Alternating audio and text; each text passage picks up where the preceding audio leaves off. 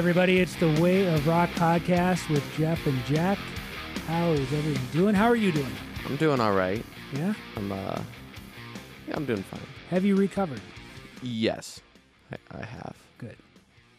You've had a few days home now. a few days. Yes, everyone remembers, Jack went to Rockfest in Wisconsin. So we are going to talk about Rockfest today. in Wisconsin. Wisconsin, did we decide on the pronunciation of the city? Is it Cadott? I believe it's Cadott. Cadott. Um, our resident Wisconsin native seemed to believe it was Cadott. I still, um, I still want to call it Cadeau. I just think that makes more sense and is less. I don't know, but I uh, I, it's we have a, a similar situation I, I here. kind of know where it is. I've driven across Wisconsin many, many times. It's in the middle of nowhere. I'm a big fan of Wisconsin. I like the middle of nowhereness about it. it's very middle of nowhere. I like the weather there. the weather's fine. The yes. people are fun.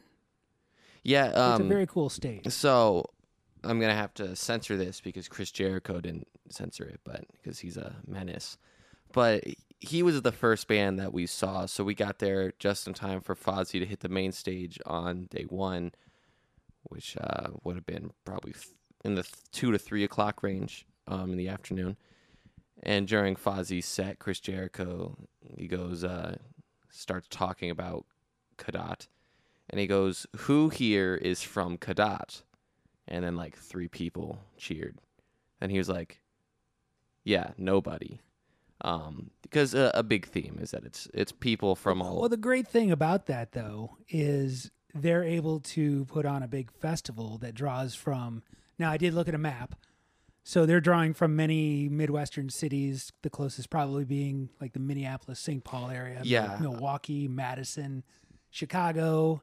You, know, they're, uh, they're drawing from many, many areas, but they also, not being a big city themselves, they've got the room to put something like that on. So we're going to talk about all of that very shortly. We are also going to talk about brand new Iron Maiden, which came out while you were gone, the Iron Maidens, which was kind of a, a little surprise. Not the Iron Maidens. no, they don't have new music. Although I did see them while you were gone, and we'll talk about that. My too. question before you carry on: Did you see the You the? don't Ir- like me to to billboard? no, no, no. What's coming? I just have a question. Did always the interrupt did that. the Iron Maidens play? Did you see them before or after the single was released? before. We'll talk about it. Okay, I was. Uh, Uh, we also have new music from Tremonti, which We you're very do. excited about, we do. and also Gemini Syndrome, which you saw at Rockfest. I did see them at Rockfest. So all of that is coming up. All of your questions will be answered. It doesn't all have to be done in the first 30 seconds. A simple yes or no would have sufficed. I'll talk about it. But no, they they did not. The new single is not out yet. Okay, All right. So let's talk about Rockfest. Rockfest.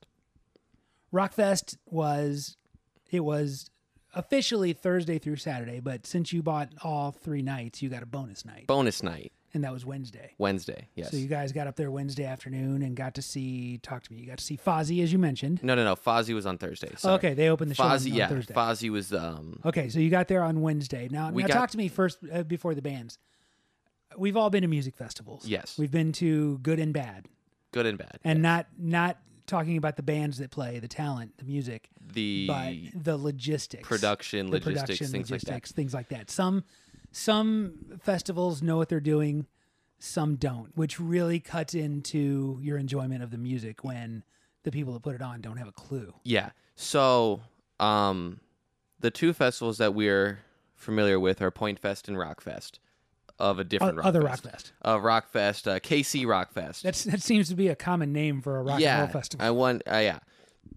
So, our first, and and I say Point Fest, but I say that loosely because it's like a music festival, but it's like the side stage during the day, and then they go to the main stage at night, and it's kind of like a normal concert. Right. The, the side stage kind of opens the day. Yeah. So it's not like It's not an ongoing thing. not an ongoing. and thing. there's two side stages and they alternate back and forth. sometimes because we That's true. that they've changed the format of Point Fest a, But, a lot. but traditionally there's two next Traditionally, to each other. yeah, And they, they they're right next to each other. and so they're in the side employee parking crowds- lot. So if you're working that day, you don't get to use the employee parking lot. The, the the side stage crowds can just look from one stage to the next. Yeah, and, And- if you're like me and you don't particularly like getting that up close anymore, just because you just perpetually feel bad for the people behind you.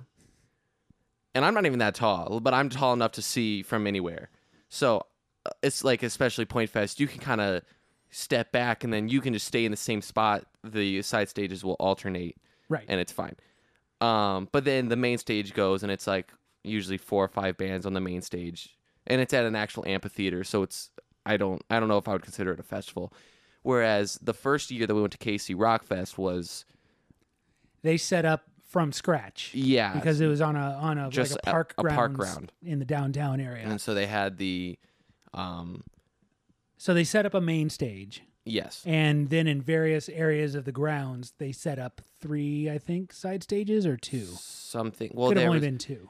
there was like the one side stage that like the real bands played on and then they had either one or two more of like the local side stages and the probably a tribute stage somewhere Right. Now, our big Um, gripe at that festival was one, the stages were nowhere near each other, yeah and uh, two, be the, which related to one, the schedules overlapped. Yeah. So, and um, I not to correct you, but they like one band didn't start playing before one band was finished, but they started like the second they finished. Right. Yeah. Exactly. So then, whenever they're in far my, in my away, mind, that, that's overlapping. yeah. So, but I I just wanted to clear that Yeah. up so no when, one when, thought. when you, when you have to walk a couple of city blocks to get to the to the next stage. and so and and this had the lineup been different i think we would have cared less but we had the i don't remember the order but I, it was either ghost trivium it was either ghost 6 a.m trivium or trivium 6 a.m ghost and those were three bands that we wanted to see Right. and so 6 a.m kind of got the short end of the stick They because we we went we got the tickets so cheap that we went for trivium and ghost basically we didn't um and so you know that that bummed us out that we we went over saw a few 6 a.m songs but then we had to go back to get a spot for uh for ghost i think So now we contrast that to the next year when we went to Rockfest. Where also, we had first Rockfest. There was there. That's long enough ago that you and you it might not have been a concern to you anyway at that stage of your life. There was no security, yeah um, and it was a little. It was a little weird. Like I was never worried or never scared for my safety or anything like that. But in my history of shows, there's always been some sort of security, and you would never see, as we saw at that first Rock Fest, Jack Daniels bottles just flying through the air. yeah And and there were so many Jack Daniels bottles flying through the air at that Rock Fest. I was like, did first of all, how'd they get all that Jack Daniels in here?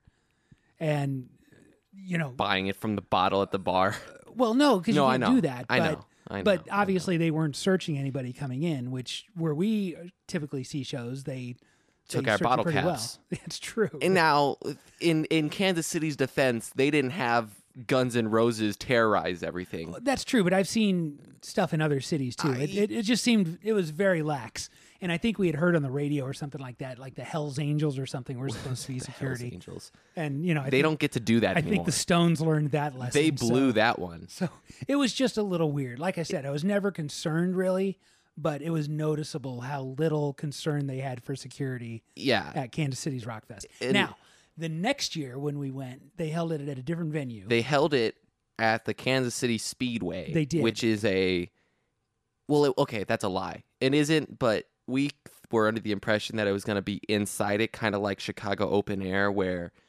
um, it's in S- Soldier Field. Wh- What's it's where did the Bears it- play? They play at Soldier Field. Okay, is it's it in it's Soldier Field? no, it's in Soldier Field. Okay, I knew that much. Like I just couldn't remember. in the park next to it. Yeah, it's in Soldier Field, although I could also be lying. But I'm pretty sure it's in Soldier Field, and they basically where the end zones are is a stage, and then it's like back and forth, which is kind of what it was. It was just not in yeah, the Speedway, the, which the, we the were. stages were across from each other, yeah. so you could conceivably just turn around. Now, and the thing that they did, they also did this the year before, but we only saw Hell Yeah in this setting, so we didn't care.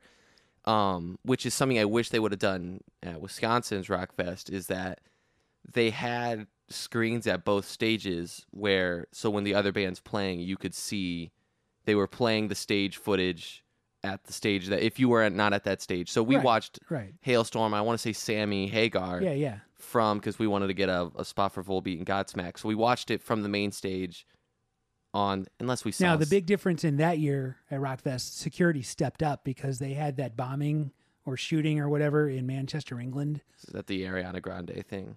Sure. Okay, Um, I think it was. it was something in England, but we did go through metal detectors that day, and I, I did notice a, a night more, and day more scary bikers. security. Yeah, they they went with actual security instead of a local biker Yeah. gang. But but okay, now so we've talked about these festivals that we've been to in the past. Talk to me about what this rock fest did Okay. correctly. So the big thing is, I don't know if this is a, a like a rock fest thing or uh, it's just something that exists, but it's a venue that was built for music festivals. So it wasn't just like a few drive up stages like built off of a truck Right. around a, a park. It was there was a main stage that was a legit stage, and then there was three pavilions that had legit stages in them. So right off the bat, they're doing something. They're right. doing something right. Yeah. So we get there on Wednesday and we're worried because by the time we were in the the Dells, we stopped to get food um, after a long day of driving, and we're sitting in our, our restaurant looking out the window, and it's just pouring down rain. And I, the Dells are probably two, three hours yeah away. Like couple hours. And I'm checking the radar and I'm not fully encouraged by what I'm seeing. And then we get there and so a thing that um my counterpart was it was on the Rockfest Facebook page. So she was getting all the cheat codes and the hacks and all the things like that and one of the things was that uh the um like the Rockfest shirts basically sell out on Wednesday.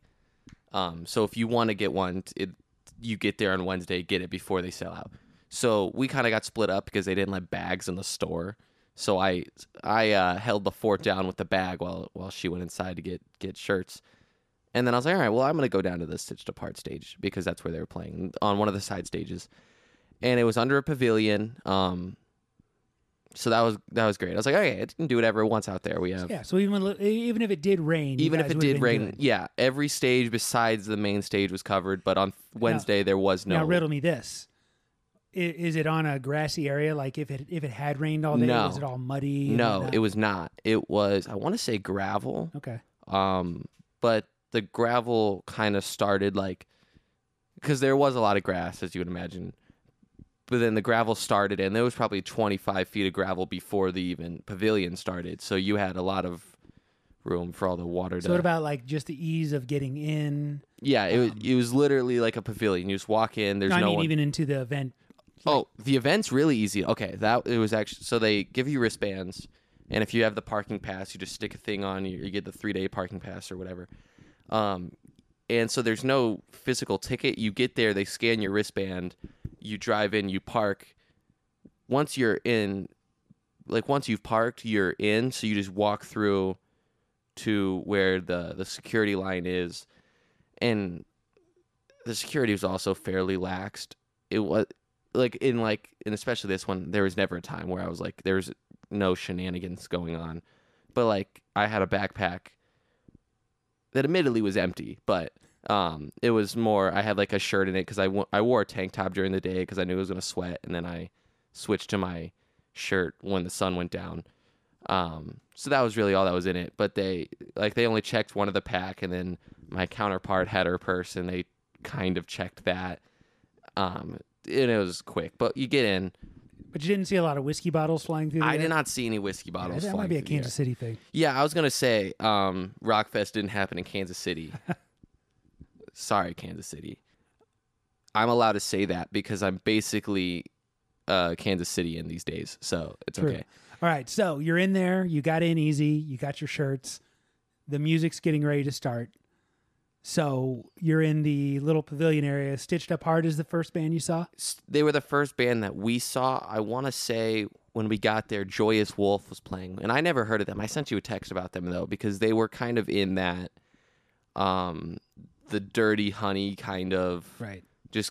You haven't had a chance to check them out yet, Um, but I do remember that. I didn't watch them that much because I wanted to go get a good spot for it's just a So. Stitched Apart, did they play a, a just a typical like festival set, like 50 minutes, 45 minutes? 50 minutes maybe an hour i think a lot of a lot of band I like most bands were kind of in the 50 to an hour range the main stage they add another 10 How did 20 it stack up with other times you've seen Stitched Apart? it was They seem to really enjoy going out and They playing. they do. So it was their first show back. So um I don't know what like what you kind of how you you rate it because well, I don't um, mean like a, no, I know what like you're how saying. good it is, but but like you, I guess I guess you know the first show back for a lot of those bands was it like could you see the rust no, not no, nothing nothing that extreme. I will say or even with the production people like I uh, w- were there a lot of in my mind just you know you're you're gonna have some some mics get forgetting you know people forget to put put them on maybe or yeah, there's there's just various various errors that might come from not, you know being out of practice nothing that extreme. I will say and this is more of a stopping after you start a song and No, this is m- kind of more of a probably a me thing than the majority of the crowd recognized, but I could there was a noticeable I feel like the mix could have been better, at least for Stitched Apart, which I don't want to throw on the sound guy, but I do think that the bass was up a little too much and it kind of uh, drowned out uh, Mixie's vocals and the guitars. But I think that kind of got ironed out as the show went on. yeah but I yeah, also think that's like I have a better ear for that than your normal yeah, concert you, goer, you so- probably do and and and that stuff typically does get like improves over the over the performance especially if it's a sound guy that's not familiar necessarily with the band. Yeah, if which it's not their touring sound guy or you know there's very or if maybe he's using a board he doesn't recognize or there could, there could be numerous numerous factors that go into that so okay stitched apart you got to see, uh, you got to talk to mixie again which i, did. know I- you're, you're always happy three. about Which okay, I wanna I wanna pause for a second because I feel like I'm not a groupie, but there is something to be said that I've now seen stitched apart in two different states, three different cities, and I've met Mixie every time, and literally every single time, like I've never traveled to see Stitched Apart. I traveled to see Lacuna Coil. Stitched Apart opened, then Stitched Apart played a local show. I went out to see it, and then they were, you know, in Wisconsin this time. So I thought that was funny because I'm like, I feel like I'm probably reaching groupie status, even though I like it's not my intention.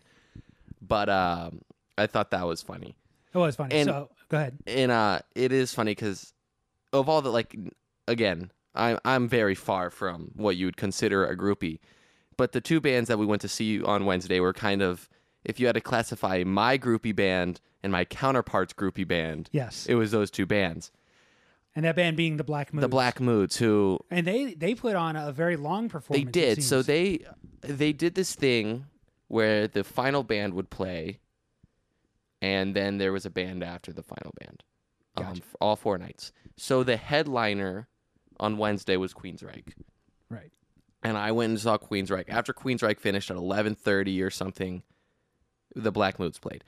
That same thing happened where they were like, they were like the post party the post party yeah so like in so every night um the one that i i remember vividly was like after Korn played on saturday the final band of the the actual festival everyone's walking out in straight jacket is setting up on the side stage which made me laugh because straight jacket so yeah we've both well, you've seen the moods a, a couple of times. That was my third time seeing them. I, I've seen them numerous times. That was most of it most of the time I've seen them they've been an opener. Yeah so, the I, I always see them play like you know six songs seven songs. two times that i saw them was at a side stage event for uh oh, that was uh, the the slash show. The slash show. Yes.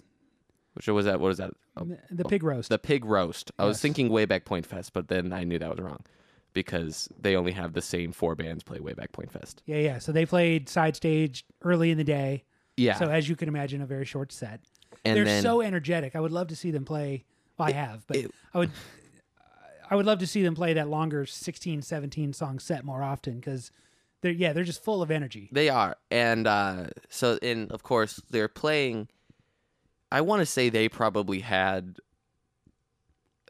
seemingly the biggest like post night crowd like i don't think the other three bands i think most people after the They are an interesting band in the sense that they're they're a local Phoenix area band, but because the lead singer Josh is from Missouri, they have quite a following in Missouri. yes So Southwest Missouri and now in the St. Louis area, they've got quite a following. yes somehow oh and they've got a good following in uh, like Indianapolis because they, they go on the Bob and Tom radio show. Okay. I don't know how they got hooked up there, but that show's based. It's a nationally syndicated show, Okay. but it's based in Indianapolis. And somehow, I don't know if it was from that exposure or they got on a festival there a couple years ago, but in Madison, Wisconsin, they've made that kind of a, a regular stop as well. So they've, Okay. they've got a Wisconsin following. Yeah, now. and and they had more than I was expecting of like people that that knew who they were, knew the songs. Yeah, and- they're and pretty whatnot. popular. And you know, I say a minute ago, I, I said I've only seen them headline a couple times. I actually was in Scottsdale, Arizona, a couple years ago, and saw them headline a show that I didn't know they were the headliners. I was just so used to seeing them being openers that I went. I showed up at like six thirty, thinking I'd be out of there by nine because I didn't know who was headlining, but they were headlining. They were headlining. so they didn't even take stage till like ten thirty. yeah, So yeah, that was and that was a full like you know we've we've seen them where we can like while they're tuning up we talk to them yes, but this was one of those deals where it was a, a, a bigger bar where they had the curtain in front of the crowd and dropped the curtain, you know, a la Godsmack. And and so I was like, oh wow, they're they're superstars in the Phoenix area. So it, Yeah. it was, it's always it's always cool to see a band in a different city because you never quite know what the what their following or reaction is. no, yeah, it it was it was cool to see them, and that was the longest show that I've seen them play by a while. Because even the time where we saw them, where they they were the headliner, Damon Johnson played like three times as long as them. Yeah, and and that was a weird event because it was a charity event and and nobody was getting paid. And we were the roadies. All right, so back up to um, Queensryche. Queensryche. As we know, the only real Queensryche member is the I think the bass player at this point. Okay. You did send me a little bit of video of them doing "Take Hold of the Flame." It was, Yes. it was good. Um, I never saw Queensryche back in the day, I also did not see Queensryche back in the day. but they're essentially uh, like Foreigner now. They're they're a Queensryche tribute band. Yes. So I watched Queensryche until they played Take Hold of the Flame, and then I left because I'm a poser. Um, and I they made me wait for a bit. Um, and I was I really was having a what's the word a, a bleak hope that they might play play spreading the disease. Oh yeah, that wasn't going to happen. They did not. Uh, well, it was a single off Operation Mindcrime. I thought it was possible, but they didn't, and it made me sad. Um, but I uh, they I had to go back uh, to the Black Mood stage to get be all the way up. I was in the very very front of, of the Black Moods. All right, so Thursday, give me Thurs- some highlights. so Thursday's Thursday- headliners were Thursday's headliners were Staind and Rob Zombie. okay. and Staind was fun for the novelty of Staind. I've seen Rob Zombie a few times, which this is a theme for all the headliners except for Limp Bizkit, but I don't want to be mean to them. But the like out outside of Limp Bizkit and Danzig, all of the bigger build bands I had seen before. So a lot of my excitement and focus was on the side stage bands that I have not seen before. Right, which on Thursday Yeah. were you, you is that the day you got there very early to see Blacktop Mojo? No, that would have been uh that would have been Friday. Okay, we'll talk about that in a minute. Though. So, So, so Thursday, what's the first? Thursday we get Thursday? there and Fozzy's playing, which I was really excited to see because uh, definitely as someone that grew up in like uh whenever I was around the 10 11 age that was a, a fan of the the WWE. Chris Jericho has always been very fun because he is a very good at the very least, not even considering his voice and his songwriting ability, he's just a good front man just because he has years and years of performer experience Par- elsewhere. Pardon my ignorance of wrestling. Was did he have like a character, or was he just Chris Jericho? He's had well, he's always his name's always been Chris Jericho. Okay, He's so had he different wasn't like the the the guillotine or something. No, like he he no, he wasn't like uh the Undertaker or anything. He he's always Chris Jericho. He he's had different gimmicks throughout that, gotcha. but he's always been Was he a good guy or a bad guy, or did it go back and forth? he it went back and forth. He was predominantly a bad guy. gotcha. Um, but so he, and and it's it's funny because he looks like a rock star now. It's like he has the long hair and he's kind of a bigger guy now. Whenever Fozzy was a thing in like 2012, because and then this is, I think we've talked about this before. We went to a festival in 2012 where Fozzy was supposed to be there, but they weren't because Yes. Chris Jericho had a match at SummerSlam that night. Um, And Vince wouldn't let him go. Vince wouldn't let him go. But that time, like Chris had like short hair and he like spiked up and he did the faux hawk thing and he kind of just looked like a, I don't want to say playboy, but he didn't look like a metal lead singer. And so now he he has that look and I thought it was good. But he's he's a great front man. Um, as I mentioned earlier, he made the Cadott joke and everyone laughed and it was great. Um, but they were they were really good, and I'm gonna forget the order of how events went, but I want to say uh, I actually don't know who was next, so I'm just gonna go off. I think the best band that I saw on Thursday, and you, this is probably gonna bother you, but uh, I I think it was Nonpoint That and- because I know I played you the new Nonpoint song before, and you're like, "This is POD," and I was like, "Stop." yeah, they they yeah. They're, much fine. they're much better although than although I did hear some more Nonpoint this morning on my morning drive, and and it did not give me that impression. So May I ask if you remember what song it was? I, uh, I can't tell you. Okay. I was driving. Well, you can go through. Uh, we can do this later, but I, I'm now. I'm just curious. You can go through your. The Apple Music has. Did you know that Apple Music, if you scroll down, it's your queue, but if you scroll up, Yeah. it's your recently Shows your played. history. Yeah, we'll we'll take a look at that afterwards. Because now I'm intrigued. So you saw Nonpoint on Thursday. They, So- were, they were a highlight. they were. Nonpoint is. They've always been the nu metal band that I thought was better than every other nu metal band. Not counting bands that aren't nu metal that just get that tag like Korn and Linkin Park and whatnot. Godsmack. Godsmack. Oh God. But you know they. That's like when when people call Guns N' Roses a hair band. Oh, that's yeah, that's the worst. So, um, and and Nonpoint, they've they, at least I've always heard that they put on a great show, so I was really excited to see them, and they did. They they went out, they played, you know, a full full hour set. I knew most of the songs, albeit I'm not the biggest Nonpoint fanboy, but I I know the the highlights. Um, and they were playing. I was just thinking, I was like, this is this is awesome. Um, I can't remember who else was there. Anthrax was there on day one. Um, again, a band that I've seen before. They were fun to fun to watch. Oh, that's who it was. Saint Asonia was also uh, day oh one. yeah, that's had, what I'm uh, thinking You of. had pit tickets for that one. We had pit tickets for that because now that the order's coming back to me. Okay, so Fozzy played. Um, I'm just gonna go down the bill now. I go to the side stage myself to see Carnifex because I figured my counterpart would not want to see Carnifex, and I was right. But uh, and Carnifex was the band that I sent you the picture of Yes. their fun-looking guitar player. That I he was really fun because he's very good. He just he looked goofy. Sorry, Carnifex guy.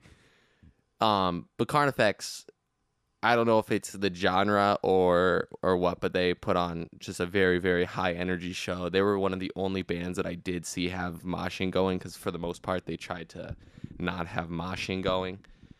Leave Carnifex early to go to the pit for Saint Asonia, who they were also uh, they along with Nonpoint they were a highlight of of that day. Those are the two bands from Thursday because Saint Asonia, of course, is Adam Gontier, and as we mentioned, Mikey Mushok did. uh had to pull double duty, He and I was actually curious if he was going to actually pull double duty, or if Stain just had a touring guitar player fill in. Yeah, so he did do double duty. It was funny because, um, he came out for Saint Asonia and he was just like wearing like jeans and a polo, and, and then he he had like He's a wearing his sound check clothes. yeah, and then he, he had his real his real clothes on for uh, Staind, of course. Not I don't I'm not real clothes. He looked he didn't look out of place. He just Right. kind of looked goofy. had a stage clothes on for Staind. and so and also Saint Asonia has had a few lineup changes. Um, it's still Adam and Mike, who I think are the Right. the bigger parts, but now the bass player and the drummer come over from Art of Dying, Oh, okay. and the bass player is Cale Gontier or Right. Gontier, brother of Adam. So that and then the drummer also who was that's always been Adam's connection Art of Dying because he has a song with them and, and whatnot. So they play. They came out, and this was really cool. They come out, or Adam comes out. He just grabs his guitar and he does um, two just solo Three Days Grace songs. Get those out of the way. Oh, that's Plays of cool. plays World So Cold and Never Too Late just by himself, guitar, singing it. Um, they come out. Santa, the rest of Saint Asonia comes out. They but then they play majority uh, Saint Asonia songs, and then they also throw in just like you, and I hate everything. I hate everything about you.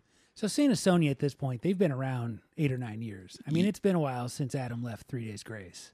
Yeah, Adam. I want to say Adam because uh, what was that album? Transit of Venus came out in 2012. And then he like they immediately he immediately left the band. yeah, he left right after that. So it's been almost 10, a decade Okay. since he's left, which I thought about the other day. and I thought that was crazy. It's it is crazy, but it's crazier when you think. I mean, Saint they, they're not that active. They're not. And part of that comes just from the unfortunate timeline that they released their album late 2019. Um, and so the Then- time then the pandemic. the hit. Okay. pandemic happened, so they But that was only what their second album. yeah, yeah, it's only their second album. So um, yeah, two albums in ten years, and yeah, yeah, well, they started in 2015. yeah. At they debuted at that Rock on the Range 2015. They released that album either 2015 or 2016. So it's only been five Okay. or so years. So so so I'm I'm expanding the timeline. Yeah, Adam was inactive slash doing his own thing. yeah. He was doing a lot of like solo shows. Yeah. and, whatnot. Okay, good enough. So, So so, after Saint Asonia, well, first before I I move on too much, Saint Asonia did announce nothing concrete, but they did say um they that they have a new album on the way. I think it's m- mostly recorded. He said something along the lines like of where they were on the process, but he said that that's on the horizon. gotcha. Um, yeah. So then after Saint Asonia was Nonpoint, who we went up and uh, we've kind of already been on, on that tirade. I don't remember who was after Nonpoint. Um, it's probably someone that I should remember. It might have honestly been Staind. We might have already been to that part of the night, but I don't want to say. I don't want to go that far. But uh, so, Mike had that quick of a turnaround. you know, yeah, I don't think he did. Um, although n- I don't know, I I should have had the schedule pulled up, but it's hard to find a good schedule because all of them are wrong because the lineup kept changing. So I just scrapped it. But uh, let's just skip to Staind because they were a highlight band. As I said, I've seen Zombie before, but Staind's back, kind of. Kind of. Um, I don't think we're looking at new Staind music. I think, and this this occurred to me today because your plus one was watching Aaron Lewis videos on YouTube, and he was all chatty and talkative and smiley and happy, and she's like, "Yeah, he's not like this with Staind. If he doesn't like those guys, how come he plays with Staind? Why didn't he just do his solo stuff?" I'm like, "Well, he probably makes ten times the money playing with Staind as he does, you know, at, at Bob's Roadhouse in, you know." Kearney, Nebraska. For uh, reference, we did see Staind. Well, not Staind, because her and I saw the Aaron Lewis country Right, thing. right. We saw that at the same place that we've seen like Celebration Day and Yes. Street Fighting Band and all of the tribute bands that are in our area. Um, so yeah, and and Staind, admittedly, was good. I was thinking the whole time that if I wasn't a Staind fan, I would think they were incredibly boring.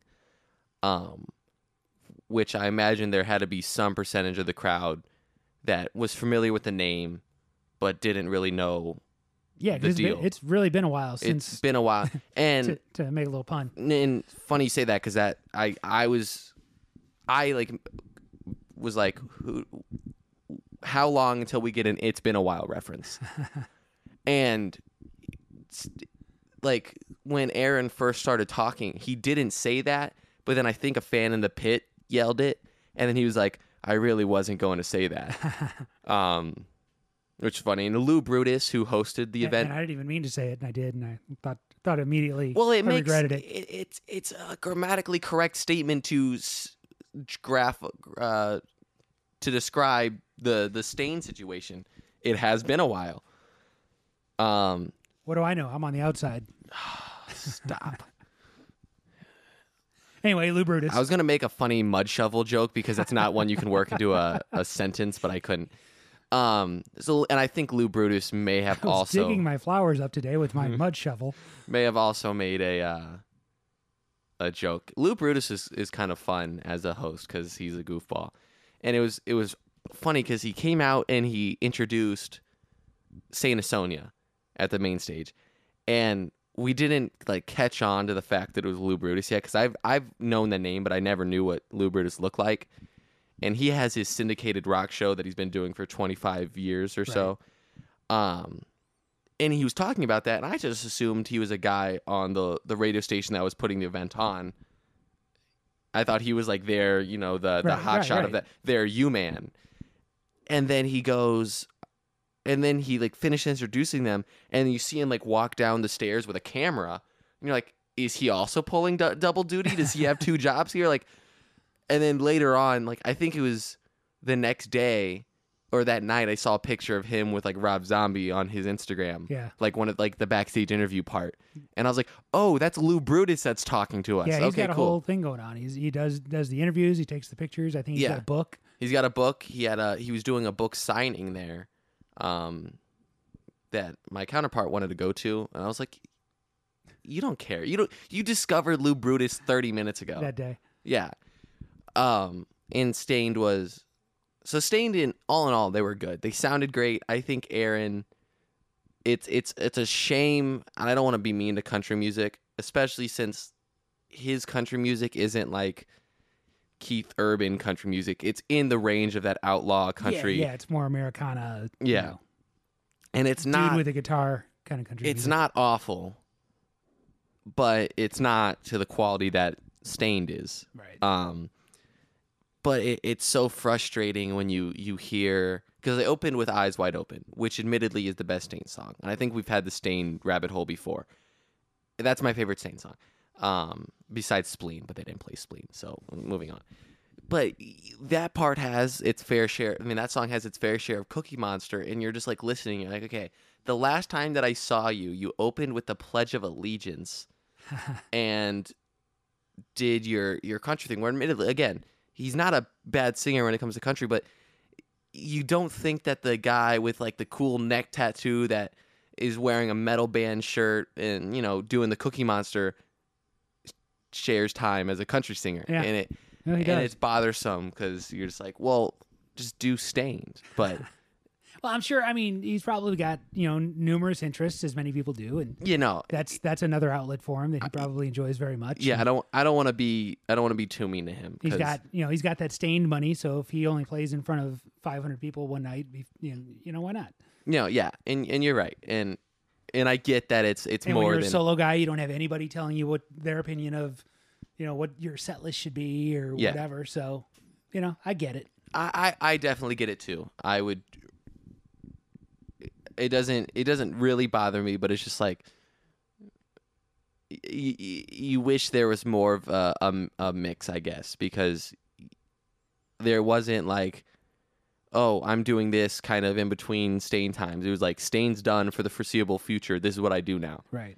And then you get a guy like Mike who's like, okay, well, I have to go Be in another band. be in another band.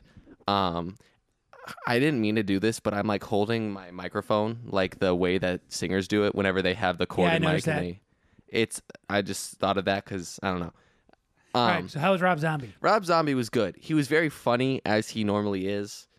Um, and Rob Zombie, of course, is a band that if you go into it expecting to take it seriously, you're gonna be annoyed because I would love it. I've I've never seen Rob Zombie, and I would love he's he's very it'd be a fun. In the sense that I I think I mentioned this to you off air, but I I'm ready to say that John Five is like the greatest technical guitar technical guitar player that ever lived. Yeah, he's a good one. Like throwing him up with all the no name jazz guys that can do their whole thing. I think he's I like technically speaking, I think he's at that level. And we've always had the debate starting maybe like a month ago that I think that like the quality of Rob Zombie songs whenever John Five joined the band improved immensely. And you're this is gonna bother do, you. Do they do they give John Five a solo in the show?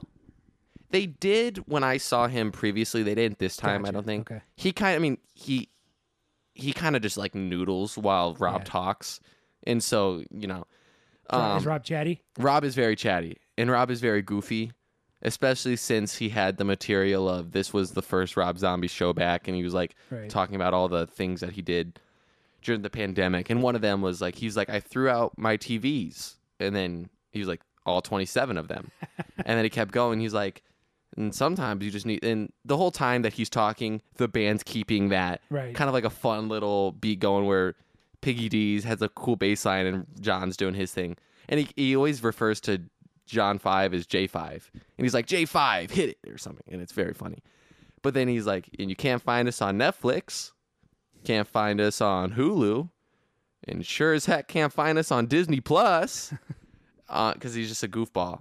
Um, the one thing that I remembered from Rob Zombie, besides him not playing Crow Killer Blues, which ruined my night, was uh, it was just a day of bands not playing the uh the the one song I wanted them to play.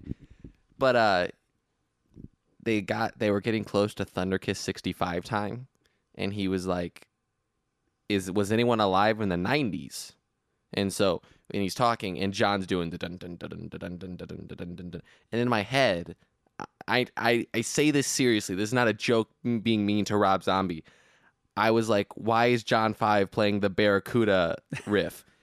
I thought that, and then I remembered. I was like, oh no, that's just Thunderkiss 65. That's not a joke. That happened. Is I that also played on the open E string? I don't know. I would imagine probably the open D. Um, I have no knowledge of how to play that song, but I'm gonna Yeah. go with Barracuda's open E. Zombie. Sounds like he's a guy that uses the open D, especially in the early days. So that was day one. All right. So we're gonna take a break Okay, because we've we've we've we've taken 40 minutes just to get through the first couple of days of Rockfest. I see. So we're gonna take a break. We'll come back. You can tell us all about Friday and Saturday. Okay, okay. And welcome back to the Way of Rock podcast, episode 44. I like to say the episode number. I know that bothers you. Um, before we hop into the next nights, I do just want to mention some of the bands that were there that we didn't get to see um, for whatever reason. Uh, highlighted by your favorite band, Steel Panther, who immediately parted ways with their bass player like the next morning. Um, Memphis May Fire was also there. That's who played um, in between Saint Asonia. Actually, I don't know. I'm making things up. Memphis May Fire was there. I also didn't see them. Uh, and then we wanted to go early to see Fire from the Gods, but they opened up the main stage at 12:50, and so we we opted to sleep in a little bit longer because we did get home pretty late or back to the hotel pretty late the night before. So now night two, um, looking at it, and this this was the night or the day that I kept referring. I have the schedule now, so that's why I'm better. This was the day that I kind of dubbed like the douchiest day in rock because we had Tommy Vext, All That Remains, Philip H. Anselmo and the Illegals, which bothers me that no one's ever called Phil Anselmo Philip, nor have they ever used his middle initial. It should just be Phil Anselmo and the Illegals.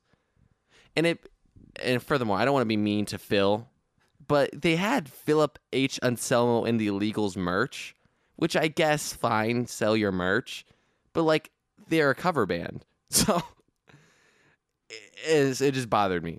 Um and now this is gonna i'm gonna st- i need to ask a question to our listeners. Um, i don't know if anyone knows the answer to this question but i have to know the answer because i noticed it specifically with philip, philip h. Anselmo and the illegal hats.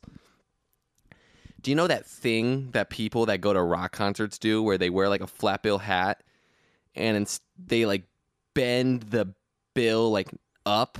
Yes. what's up with that? I, I don't even understand flat bill hats, to be honest. like I don't understand flat bill hats for the most part. But my if anyone does that, I'm not judging you and I'm not really being mean to you. I don't get it. And I, I wanted to know if it has a purpose or if it's just I bend my hat.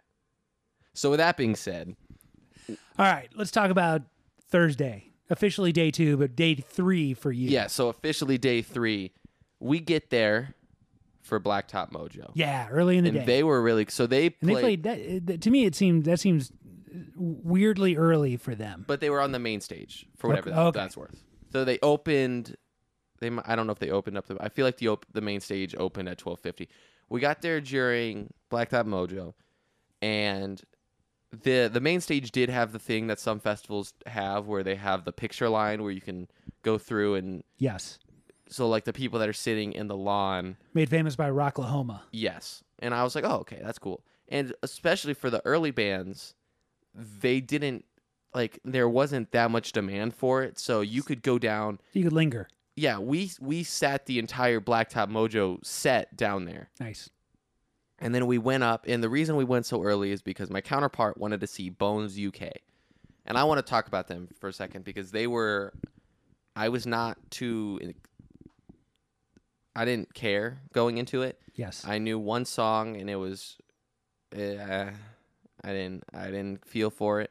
Um, but they put on, I, they, they sound a lot different live than they do uh, they're very there's a lot of production that goes into the the studio albums uh, and whatnot i think they only have one but this it was really just two girls and their guitars and they were both very good guitar players and the one that sings is a, is a great front woman a great singer and they're from the they're from the uk hence the name bones uk because there's a USA Bones. It's like Ghost BC. Remember that? I do. What a side quest that was.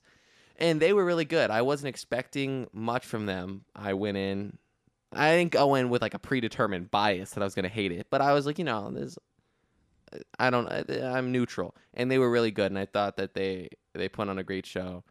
Um, and I was happy to see them. After them, I believe is when we got. Uh, someone. All that remains was after them.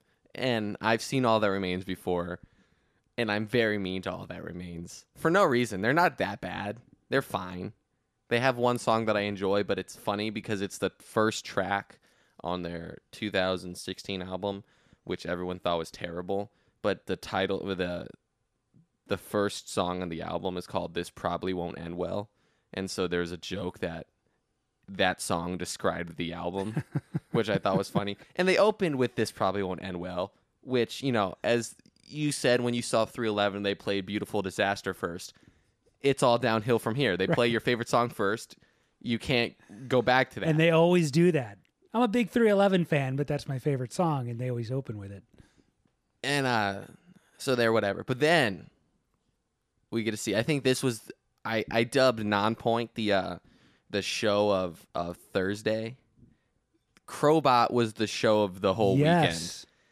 weekend. Um, Crobot back in the recording studio as we speak. They keep posting stuff to their yeah. Instagram. So they they got off the road pretty much right after you saw them. yeah, and I I want to go. I, I want to take this time to apologize to Crobot if I can because as a devout Crobot listener, I've spoken very highly of them on on the pod, except for when they released the song with Frank Bello.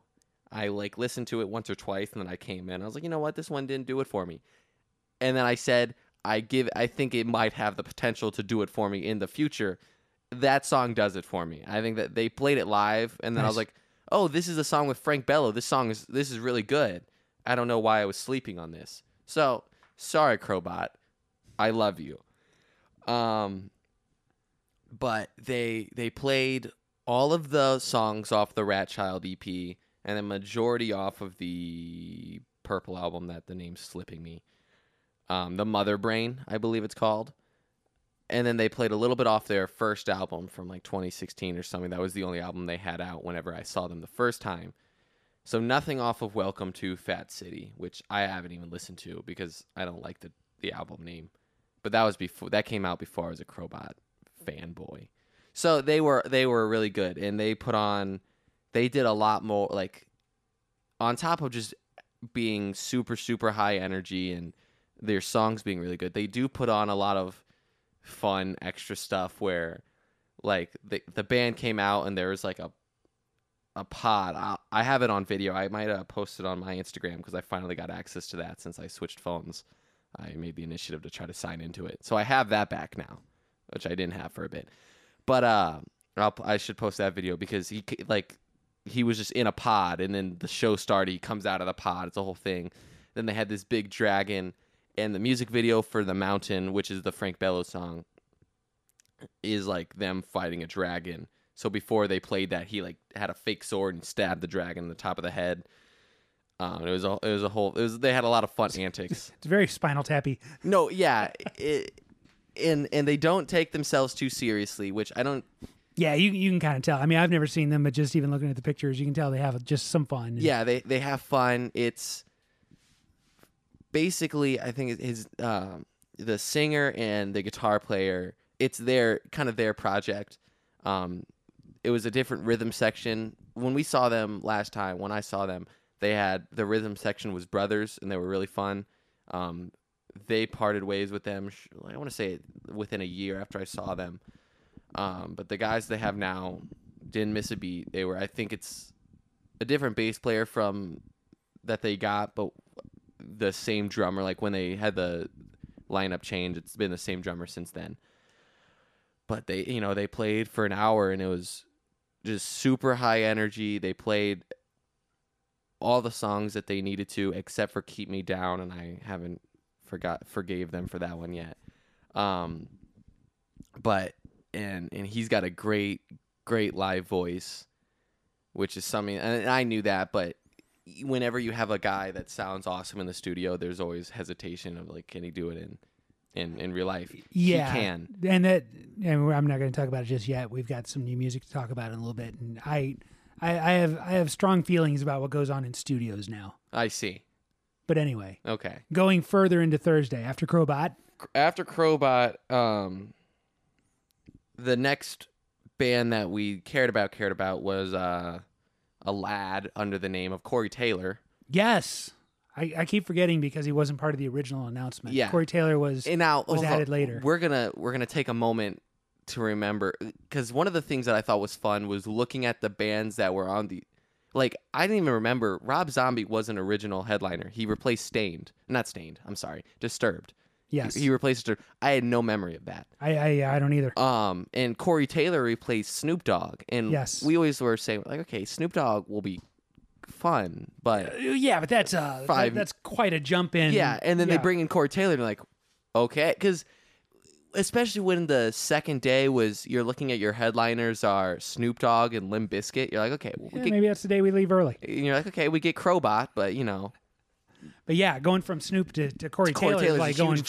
from, you know, avocado toast to, you know, Belgian waffles instead for breakfast. So, Oh, Yeah. So the thing with Corey Taylor is, um, he has a lot of different material he can pull from. yes. He has his album, which he did announce there is going to be a CMF C, CMFT two. He he he said that they that one's being recorded kind of as we. Uh, he was like that one's in the works, so that's on the horizon as well. Then he's also got Stone Sour songs, which are more kind of this situation friendly. And no one went into this with the accept expectation to see like a Slipknot song. Like no one thought he was gonna pull out a duality or anything. They were just like, Right. okay. And for the most part, he didn't even do the Stone Sour songs they did weren't heavy Stone Sour songs. They did uh Absolute Zero and then like song three and then the two bother, and- Bother and looking through the glass. looking in through glass. And so before he did bother and through glass, he had an acoustic out, and you're like, okay, it's time for bother and through glass. and then I heard a chord progression that I'm all too familiar with, and then he was like, this next song is a Slipknot song that I don't get to play very often.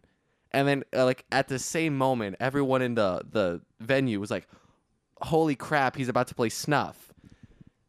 if you don't know, Snuff is a Slipknot song. It's acoustic, and so I'm sure every Slipknot fan would love them to play Snuff, but they never do because they, whether out of respect for uh, Paul Gray or because that song's kind of been indirectly uh, dedicated to him, or just because it's an acoustic song in a Slipknot show. Whatever the reason is, they never play with Slipknot. He's done it solo a few times, like before CMFT, whenever he was just a guy, Corey Taylor going Right, playing right. a bar or something. And and everyone in the in was like awesome. Snuff. So he plays snuff then he plays the the rest of the show. Unfortunately um Badflower was after him and my counterpart really wanted to see Badflower so we did have to walk up to the side stage during cmft must be stopped which is fine because that's i don't want to say that's not a good song but that's the throwaway song yeah, and that's that's one you can listen to while you're walking away. yeah, It's and fine. and the cool thing about the way that they had this the stage set up is if you were on like the end of the side stage, you were still directly above the main stage, so you could view the screens and you could still see the stage. So you're okay. not cool. it, you're not far away. Not and you- totally removed. yeah. Um, and then Badflower comes on, and for Badflower, I felt compelled to um separate because Badflower isn't that intense of a band. I, and I didn't fear for my small counterpart's safety. And so she got up close where she wanted to. I went to the back where I had a table next to me and I could set my arm on the table and and you know, I could still see well. And Badflower also put on a really really good show that I was not because I had seen them before um at a point fest where they were on the side stage and they played 30 minutes and had seven songs whatever they were closing the side stage, so they they go on before Limp Bizkit, and they're playing. And this is right after Tommy Vext played. And I don't want to go into depth about Tommy Tommy Vext because it's incredibly cringy. As basically, Tommy Vext is uh, suing Bad Wolves for twenty million dollars, which is bothersome because that's None not of the bad wolves have twenty million dollars. they don't have twenty dollars. Sorry, Bad Wolves. Now, I, I I try to be I've I've always tried to be fair to Tommy Vext because all in all, the only reason anyone knows who his name is is because he's Five Finger Death Punch's uh, backup for Look, one. let's be honest. The only reason anyone knows any of the bad wolves is because Dolores or- O'Riordan died. No, no, the, that's fair. Um, but They, they, she died. They did a cover of Zombie, no, well, and in in their defense, they did the zombie cover before she died. yeah, but nobody was playing it. Well, yeah, okay, but my my point is when Ivan had a I don't even remember what the story was, so I don't want to make any accusations, but there was a situation where Ivan could not play for five, with Five Finger Death Punch for however many times, and they had their whole festival run set up. So they brought in Tommy Vext.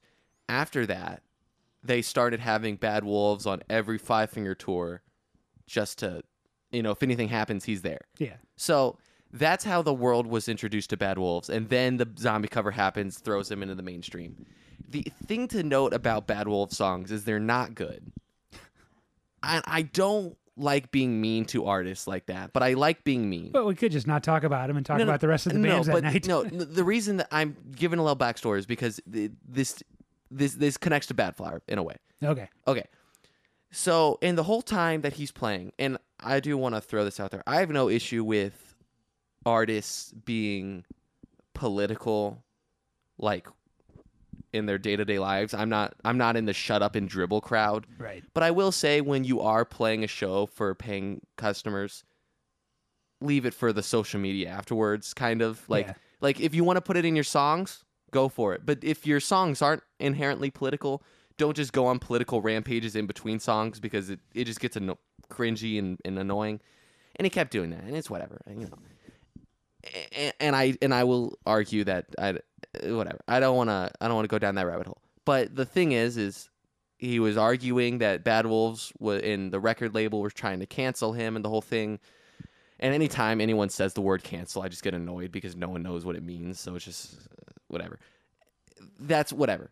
Now the thing about Bad Wolf, not Bad Wolf. He was playing the martyr, is what you're saying. He was playing the martyr. He was pretending like he's a victim and he's been deplatformed Right. despite quite literally using his platform to talk about being deplatformed, which is my biggest issue with anybody. If you have a platform, don't use the platform to say you've been deplatformed. Exactly. That's it. So the reason this ties back into Badflower is Badflower is quite the opposite of, of Tommy Vext. And so for reference, there was a, a shirt, to, one of the Tommy Vext merch shirts was Rage Against the Vaccine. Whatever. It just that's for context of where we're Right. looking at. Again. And Badflower is very like a lot of their songs are about mental health and not being okay and and and, and whatnot. And they kind of fall like the Badflower fan base probably falls more on the left side of the the thing. And the reason I bring this up is because halfway through the set, the the Badflower lead singer goes and he's like he's like, "Listen, I say this as the vegan soy boy that I am." Now, soy boy is an insult for being feminine. Yes. Um, and he's like, Tommy Vext, that was the most rock and roll thing I've ever seen. And the reason I say that is because I want I wanted to bring in that Tommy Vext was very annoying and Badflower's uh, on the opposite side. But then there was a moment uh, where music unites everybody and everyone because everyone was down with the Tommy Vext stack. Yeah. That's he that was right in his wheelhouse. He had the the crowd he needed, and I thought that was a cool moment where he's like, "All right, you make bad music and you're annoying, but you you make the music in my genre, so I'll respect you for the time being. Well, good. I didn't want to go on a Tommy Vext rant, but I I But then you did. You spent 20 minutes talking about I it. didn't spend 20 minutes. Okay, so Badflower was awesome. I want to I want to say. And I didn't mention this about Stitched Apart, but we're going to both Stitched Apart and Badflower got the one more song treatment despite not really being the headliner and scheduling not allowing for that. And they both came out and they played one more song, which was Nice. cool.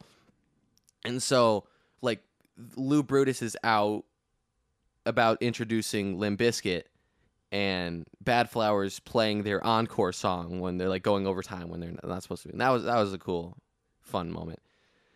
Um, and then Limp Bizkit comes out, and we're like, okay, cool, Limp Bizkit. I I kind of use this time to walk around and get my legs, and because I've been standing or sitting all day, so I wanted to. Not that I hate Limp Bizkit, but I wanted to, you know, get some walking under my belt. And then I wanted to try to get into the picture line for Limp Bizkit, but it wasn't moving fast enough, so I got out of it and just went back to my seat. Uh, but Limp Bizkit, all in all, despite I, I can't say that I'm a fan of the Limp Bizkit music. They were fine. They were fun. They're fun in concert. I've seen them. They're they're fine.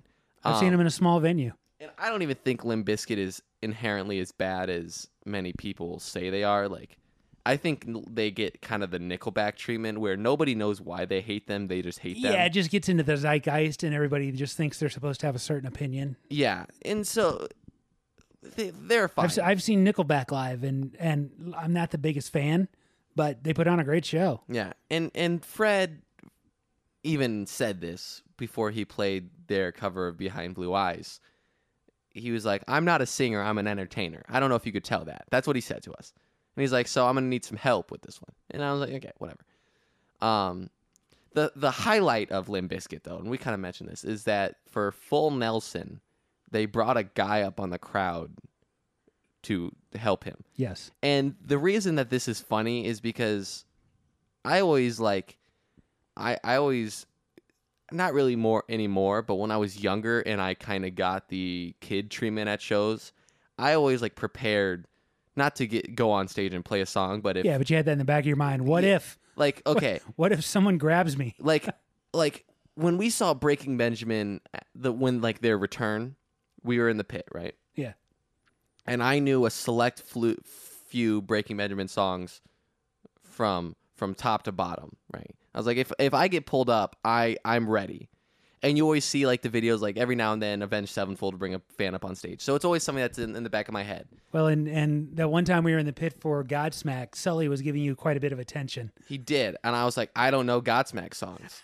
um, I can come up and do the battle of the drums with you guys. I'll lose, but I can do it. But yeah, so I always whenever, and that was the first time I've ever seen that really happen, where they bring a fan up on the stage and and and play the song. But what's funny is that they bring up this guy who's who's wearing no shirt and a kilt because you know guys that are in the Limp Bizkit pit and they do full Nelson, and I've never heard full Nelson before, so I don't know what I'm uh, what I'm about to expect. But seemingly, this guy did a very very good job of doing full Nelson because, and he was running around and being like a front man and jumping up and doing like singer moves and stuff. That it almost could have been staged, and if not for another detail that I'll get into for uh, Saturday, I would have just assumed it was staged.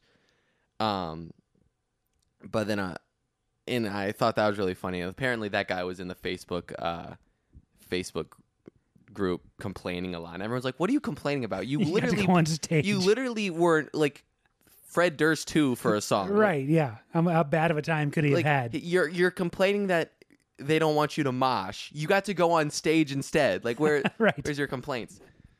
Um so that kind of caps off that day. That's Thursday. Nobody played no. after Limp Bizkit. No, they were the headline. Oh, okay. Well, someone played after. I don't know. who Right, it right. was, But though. they, I, for some reason, I thought there was a, a another band. no, Limp Bizkits was the headline. All right, so let's close this thing out with Saturday. So Saturday comes, and Yeah, and you guys, you have now had three solid days of festival music. yes, uh, we at have. this point, at, at at any point, are you like ready to tap, or you're like, nope, we're we're we're doing this. No, I'm I'm ready. Um, so we get there while Rachel Lorin is playing, and Rachel Lorin, we did.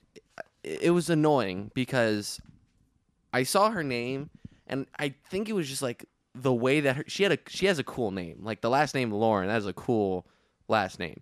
So I- was like, okay, I think that this is kind of going to be in the realm of maybe you're pretty reckless. It's just like a girl that can sing with a backup band that's full of guys that can play very well, but it's like her thing. So I, I do some research. I go onto the Apple Musics. I, I find Rachel Lorin, and they everything has her labeled as pop. So I'm like, ah, maybe she's not gonna be cool. Um, and we the first band that we wanted to see that day was Body Count at 410. So hypothetically, we didn't have to go show up for some time, but we ended up going early enough where we walked in as Rachel Lorin was kind of coming out. So we we watched her for a bit, and we're like, okay, this is this is all right, this is cool. And I thought she put on a great show. My counterpart bought Rachel Lorin merch because it was like ten dollars. Um, but I thought I didn't know a song that she played or anything, but I thought she was I thought she did a good job. We go down to the pit for body count. So the reason that this came about was because body count replaced motionless in white. Yes. And motionless in white, Good trade off, in my opinion. yeah, it dropped out. But the thing is, the pit tickets just carried over. So if you bought motionless and white paint pit tickets, you now have body count pit tickets. They, their fan bases don't have too much carryover Right. right? So I it seemingly and the the pit was very body count fan heavy, so it seemed like a majority of were guys that were able to get last minute body count pit tickets for for cheap or whatever. Nice. So body count was really fun, just simply because they they all come out and they they look and dress like what you would assume a rap group would dress like. Like if you saw them with Ice T, you would like you were like, okay, that might be Ice T's entourage of his rap group Right.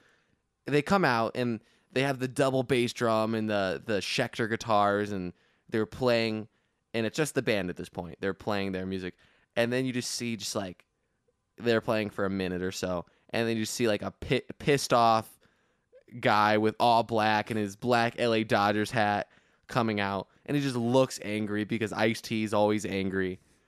And then he he comes Well, out. correction. Ice T always just looks like he's angry. Yeah. I don't think he's actually angry at right. this point. Um, which I wonder if, if that is an ice thing because Ice Cube is also looks like he's always angry. Um, although when Ice Cube gets TV slash movie roles, they make his character angry, not Law and Order SVU guy, True. which I still is the greatest thing that's ever happened. Of I uh, I love Ice T on that show, but Ice T comes out and he and he's looking all angry and and he's a very funny guy on top of being angry. He's but he's just come off hip surgery. And so he's like, I can't do the Randy Blythe jumping around. I just have to just stand here. And we're like, all right, Ice T, you're forgiven.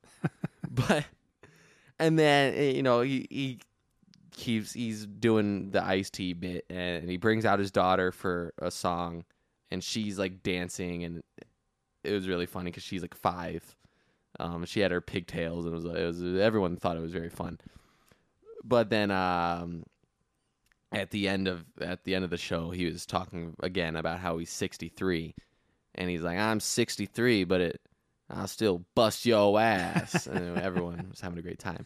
Ice T is awesome. But Ice T was awesome. They were in Motionless in White's a band I wouldn't mind seeing, but y- you can see Motionless in White probably any like i- any time. Right, I don't. Body count's kind of like a, a once in a. That's true. You don't know when that train's gonna come back around, so that was that was that was pretty cool. Then after Ice T, we got either Bad Omens or Gemini Syndrome, and I'm gonna skip. Let's over talk about Gemini. yeah, Syndrome. I'm gonna bef- I'm gonna skip over Bad Omens just because I don't know a single Bad Omens song beside. Well, I didn't know any of the ones that they played. I've seen them open for Bullet for my Valentine before, so I knew that they kind of put on a good show. So I went, I watched that one for a bit. Um, which actually no, that's a lie, because after them was Chevelle. So when Bad Omens, Chevelle, then Gemini Syndrome. Oh, okay. Let's talk about Chevelle. Yeah. So Chevelle is in in the leaderboards of bands I've seen the most. Chevelle's gotta be up. They might be the like the band I've seen the most out of bands. It's either them or Seether at this point. but uh, or sick puppies. We've seen them in their heyday. We saw them saw them a good bit. So I've seen Chevelle before. I don't know what to expect. The only difference is they don't have uh, our boy Dean right now. They have some touring bass player, Right. um, and I believe they said his name. I don't remember it, but We'll But, call uh, him Joe, the touring bass player. Joe, we'll call him Hot Rod. So, and they come out, and it's a Chevelle show. Um, I don't, I don't really know what like they they sound great. Pete's always fun. He's not like in, he's not like directly funny. It seems like he's more like, kind of like awkwardly funny because he says just a few remarks that make you chuckle, but Right. like uh but they're playing and, and they played all the ones that they like they played a few new songs um they didn't play jars which is a theme when i see chevelle but it's okay. They played it when i saw them like their own headlining show at the at the pageant the one time. But other than that they never played jars at a at a festival and that's where we always see them. Um but they you know they they were really good. The only thing is it's hard to leave Chevelle to go get a spot for Gemini Syndrome, especially since I'm the one that wants to see Gemini Syndrome and I can see anywhere. So I'm like, I'm like, leave. I'm the ball's in your court. If you want to go up and get a spot, go for it. If not, we can we can ride this out. Um, Chevelle, then they, they like I said, they played all they played everything that they needed to. Um, they even added in forfeit, which they I've seen them play live before, but that's not really one that they throw in the festival. So that one was that was cool. Um, they sound good still. Uh, Pete is awesome. That I don't know. Yeah, he's It- always fun to watch. It, it's They- it's they, they, they, they, they put on a high energy show for three guys. They put Yeah. out a ton of sound. it, it's hard for me to. I feel like I I sound like I'm not interested in Chevelle, but the Chevelle standard is numb to me because I've seen them so many Right. times. So I know what it's gonna be. I know it's gonna be really good. I know it's gonna sound really good. I know I'm gonna have a great time. But yeah, and, and expectations were met. So, expectations were met. They yeah, it's not like when you see Shinedown, you're like they have put on one of the greatest shows I've ever seen, and then they don't they play like six songs because all the time that they spend with sound effects in between songs. Sorry, Shinedown. So then we get to see Gemini Syndrome, who this is my redemption moment because I had bought tickets to a Gemini Syndrome show before and I didn't stay for them, which always kind of bummed me out. Had circumstances been different, perhaps I stay at I stay for them, but I I saw Stitched Apart and dipped. In my defense, there was a tornado ravaging the right, city. yeah. you know, the, the city was about to be wiped out. Yeah, so you know we had to go back to our shelter. But uh, side note, that might have been the first show I went to by myself, which is like a theme that I do every now and then. Yes. I think that was the first one I did. Um, and they were really good, which I was expecting because they have a really unique. I don't want to say unique sound, but like a unique persona. Yeah, I want to talk about their sound a little bit. They've got, I mean, not now, but when we talk about their new music that's out, I, I've, I've got some. Are you bothered by them? no, not at all. Oh. Um, but we'll talk about it when we talk about their their new music. So and so and they're all great musicians but aaron the singer is has a really cool voice and he's able to kind of hop he doesn't do a lot of the cookie monster but he's able to do it like yeah, jumps back and forth. Right. and um and more or less he's he's like the kind of singer that they don't have a lot of cookie monster in the studio but whenever you know bust out for the live performances just to add a little Yeah. little to it um but they were and i don't know if they just didn't play for as long as other bands did or just felt shorter or what because and they played all the song like they played all the songs that i think they should play except for morning star but again I, there's just there's uh, You have to reside resign yourself to the fact that if you're a super fan of a band, you're You're probably right. not there. You're not. There's going to be those songs that you're not going to hear No, I know, I know. because your average I know. fan or listener the the issue has is no idea what that song the- is. No, the the issue is that was a single off their first album. The the exception to that is when we saw Guns N' Roses they a few played years just ago, everything. and yeah, and they literally played their entire catalog. but the the thing that and again, I'm not actually bothered by this. I I knew I wasn't going to see it coming in, but it's a song that they're they're about to release their third album now. But even when they only had the two albums, they would still throw that one in the in the set list. So I was I was hoping for it. I was not expecting it, if I should say. But they were really good. Um, they played everything that they needed to. They they played good balance of the the three new singles that they have out.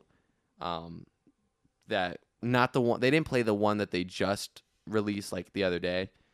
Um, but they played the the three singles on that one have like been released since 2020. They just Right. kind of just dropped them.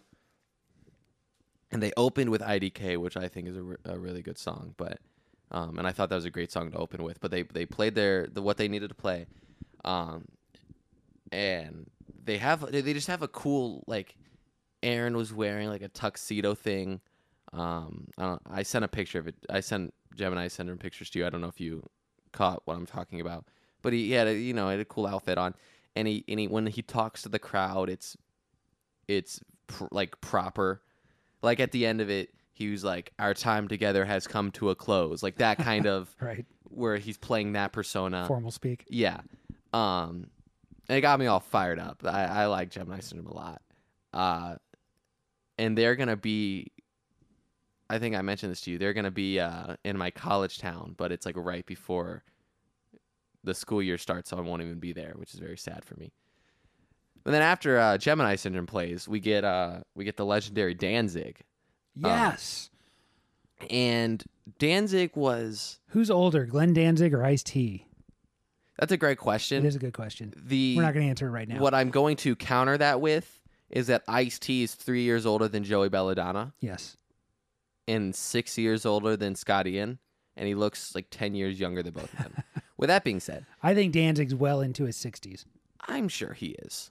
Um, and uh, this is something that I've always like subconsciously known about Danzig, but I never like fully processed it. Is how different Danzig is from the Misfits.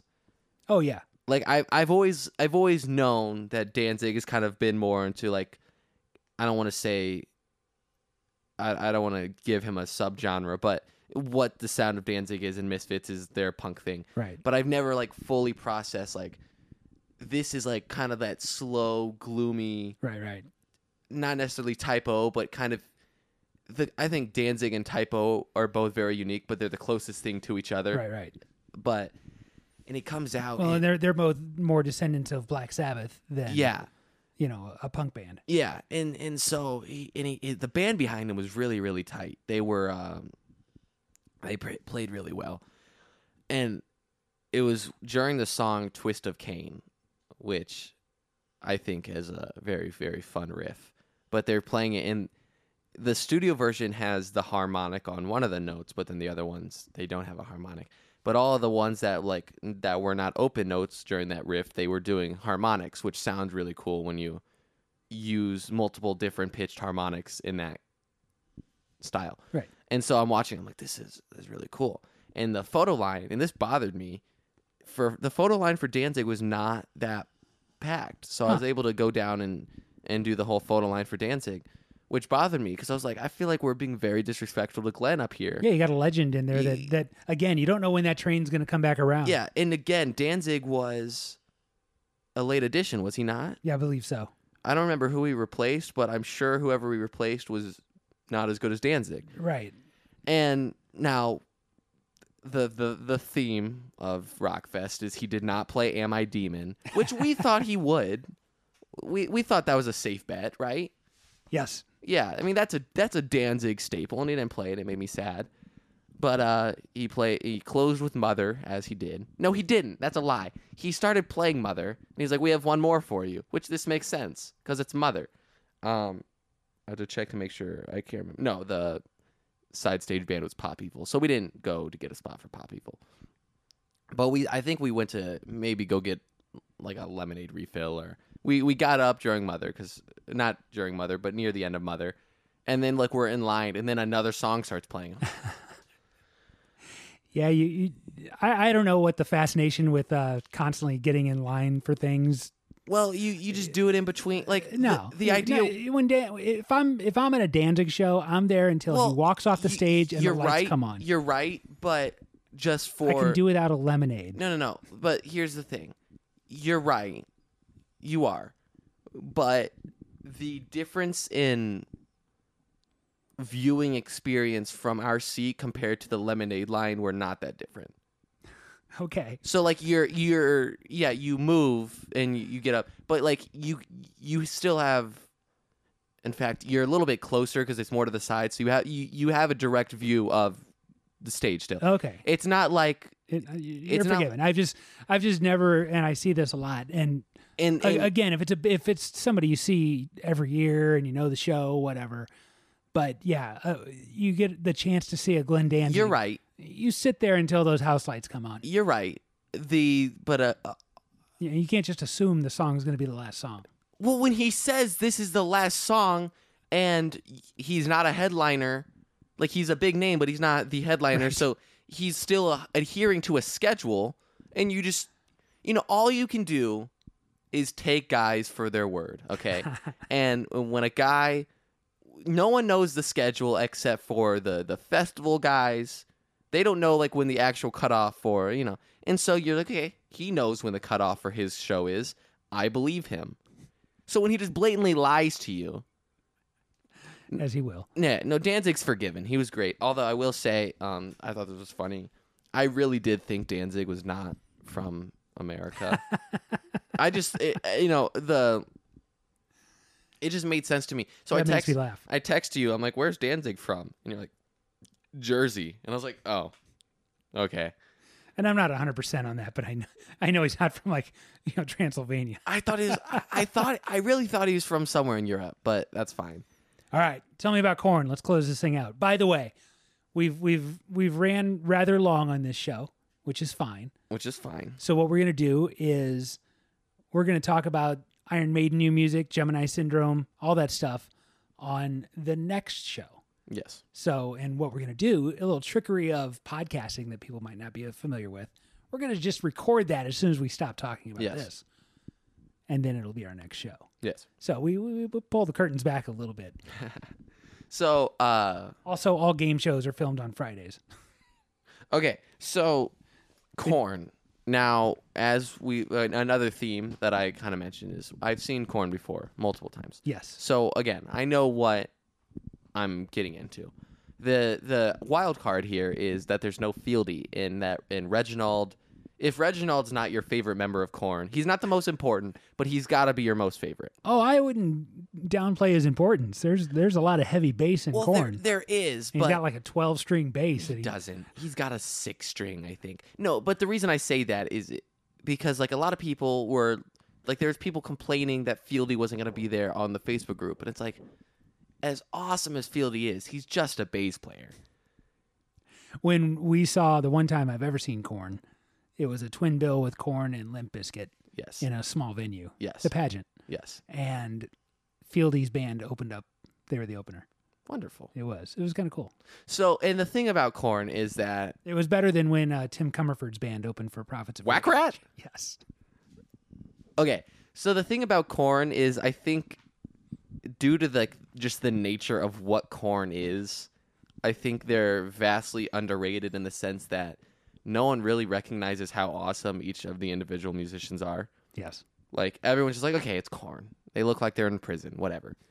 But like Ray Luzier, I I gave the I gave the best technical guitar player ever to John Five. I'm not going that far with Ray Luzier, but I'm gonna say, technically speaking, he's one of the greatest drummers I've ever seen live. Um, I don't know how deep that I've seen Danny Carey live. That's about it, but um, how deep that list goes. But I mean, he's he's a very very good technical drummer. And then the the two the two guys, uh, Munky and Head, I think kind of created seven string guitars. Like I I know Brian Welch wasn't like in the factory making the seven string, but you know what I'm saying. They made that a thing. Right. And now that's a thing that like if you're a heavy band, you're like, okay, well, we can't make the E string get that low, so we have to add another one. Um but and then so then, you know, and then as you mentioned, the heavy bassing that Fieldy does is great. Ra Diaz is no slouch on the bass. That's true. It's, it's Um, not like they just, you know, got some random. Uh, yeah. They didn't they, they didn't didn't get like the guy from Chevelle. Yeah, they didn't get the guy from the Chevelle. Or th- the running joke is that they didn't go and get a 12 year old this time Right. Because they've done that before. They have, which I think is awesome. No, it is awesome. Um, And I'm I'm sure Robert Trujillo's kid can play. oh, I'm I'm A feeling Robert Trujillo's been teaching that kid bass since since he could hold one up. No, yeah, you're right. But like, and and one thing that they they were talking about is like while they've been on tour with Ra Diaz, like all he does is just like play Korn songs on the bass. Like he just sits in the tour bus practicing Korn songs, Oh, good. which is good because he's just like you know. But he was, you know, he was a fine bass player. My one complaint, and this is not really as much of a complaint as much as it's like a joking complaint.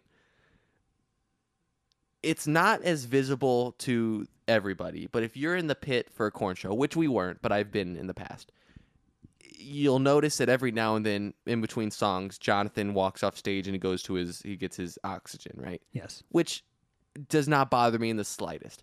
The only reason it bothers me is because like he goes and does his scatting and freak on a leash and then he goes and gets his oxygen. And then he immediately like a few songs later brings out probably eh, of every instrument that requires like heavy breathing and like top-notch lungs he brings out the bagpipes. And he plays the intro before they even go into like the bagpipes part of shoots and ladders he just does a bagpipe solo.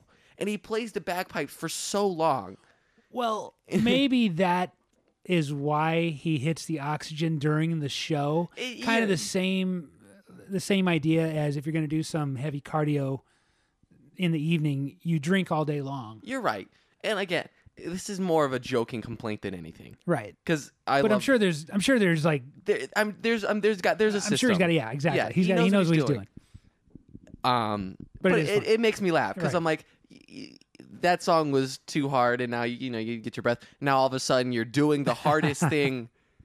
Probably the most impressive feat of the entire festival was him playing the bagpipes. Um, but whatever. So, and it, it, it's funny because you know the bagpipes. But they they played a lot of they had a because they also fell into the the trap where they had their 2019 album and then no tour Right. because things happen. But uh so it was kind of like they're they're finally getting on the tour with that album, which I can't remember the name of. It's white. It's called To the Nothing, maybe something like that. Uh, I really need to learn my album names. I'm really bad at that now. I I just think of every album as the color that it is, but um. And and so they get to play that. They played a few old ones. They played it. They played like at least five or six songs off that album. I want to say, and then they played uh, a few ones off of the album that Blind is on, like that early one that's like a swing set picture. Yeah. I don't know the name of that one either. Um, I think that was just called Korn. that might have just been self-titled. Yeah, you're right. Um, so they had, you know, they had a good variety of songs, and now the the, the, the this last one. And the only reason this one bothers me is because I've seen them play it live so many times. They always open with it. They didn't play right now, and right now might be the best Korn song. Interesting. They played the the only thing that rivals right now is either uh is probably coming undone. I really like that song as well. Although those are poser Korn answers. One thing that I was I knew it wasn't going to happen, but I really wish there was an outside chance that it was happen, but since they were not on the same night, I figured it was logically impossible or logistically impossible. There was a song on The Serenity of Suffering, which was their 2016, 2017 album um, with Corey Taylor. And it's Yes. a very good song. And I was like just hoping that there'd be a part of me that Corey Taylor stuck around for the third day and would come out and do a different world with, with Korn because I think that would have been uh, an awesome, awesome thing. Um, and then one last note, kind of wrapping this all up, is we mentioned Pop Evil. Then we did, I we didn't watch them. Uh, Pop Evil was the replacement for Avatar. Yeah, and that's And, that, that's a trade like, down. Yeah, you you trade you know you trade Corey Taylor, Snoop Dogg for Corey Taylor, Motionless in White for uh, Body Count. There's bound to be a trade that doesn't go your way. Right. Um, you know the player to be named later doesn't doesn't add up. Didn't work out for the, the for that And, trade. and Pop Evil's not bad. They're just not They're Avatar. Not Avatar. Yeah. So And in their defense, there's very few bands that are Avatar. Um, but yeah, that was Rockfest. so would you do it again? Was that was that a would once in a lifetime thing? No, or I that would do it again. Definitely do it again.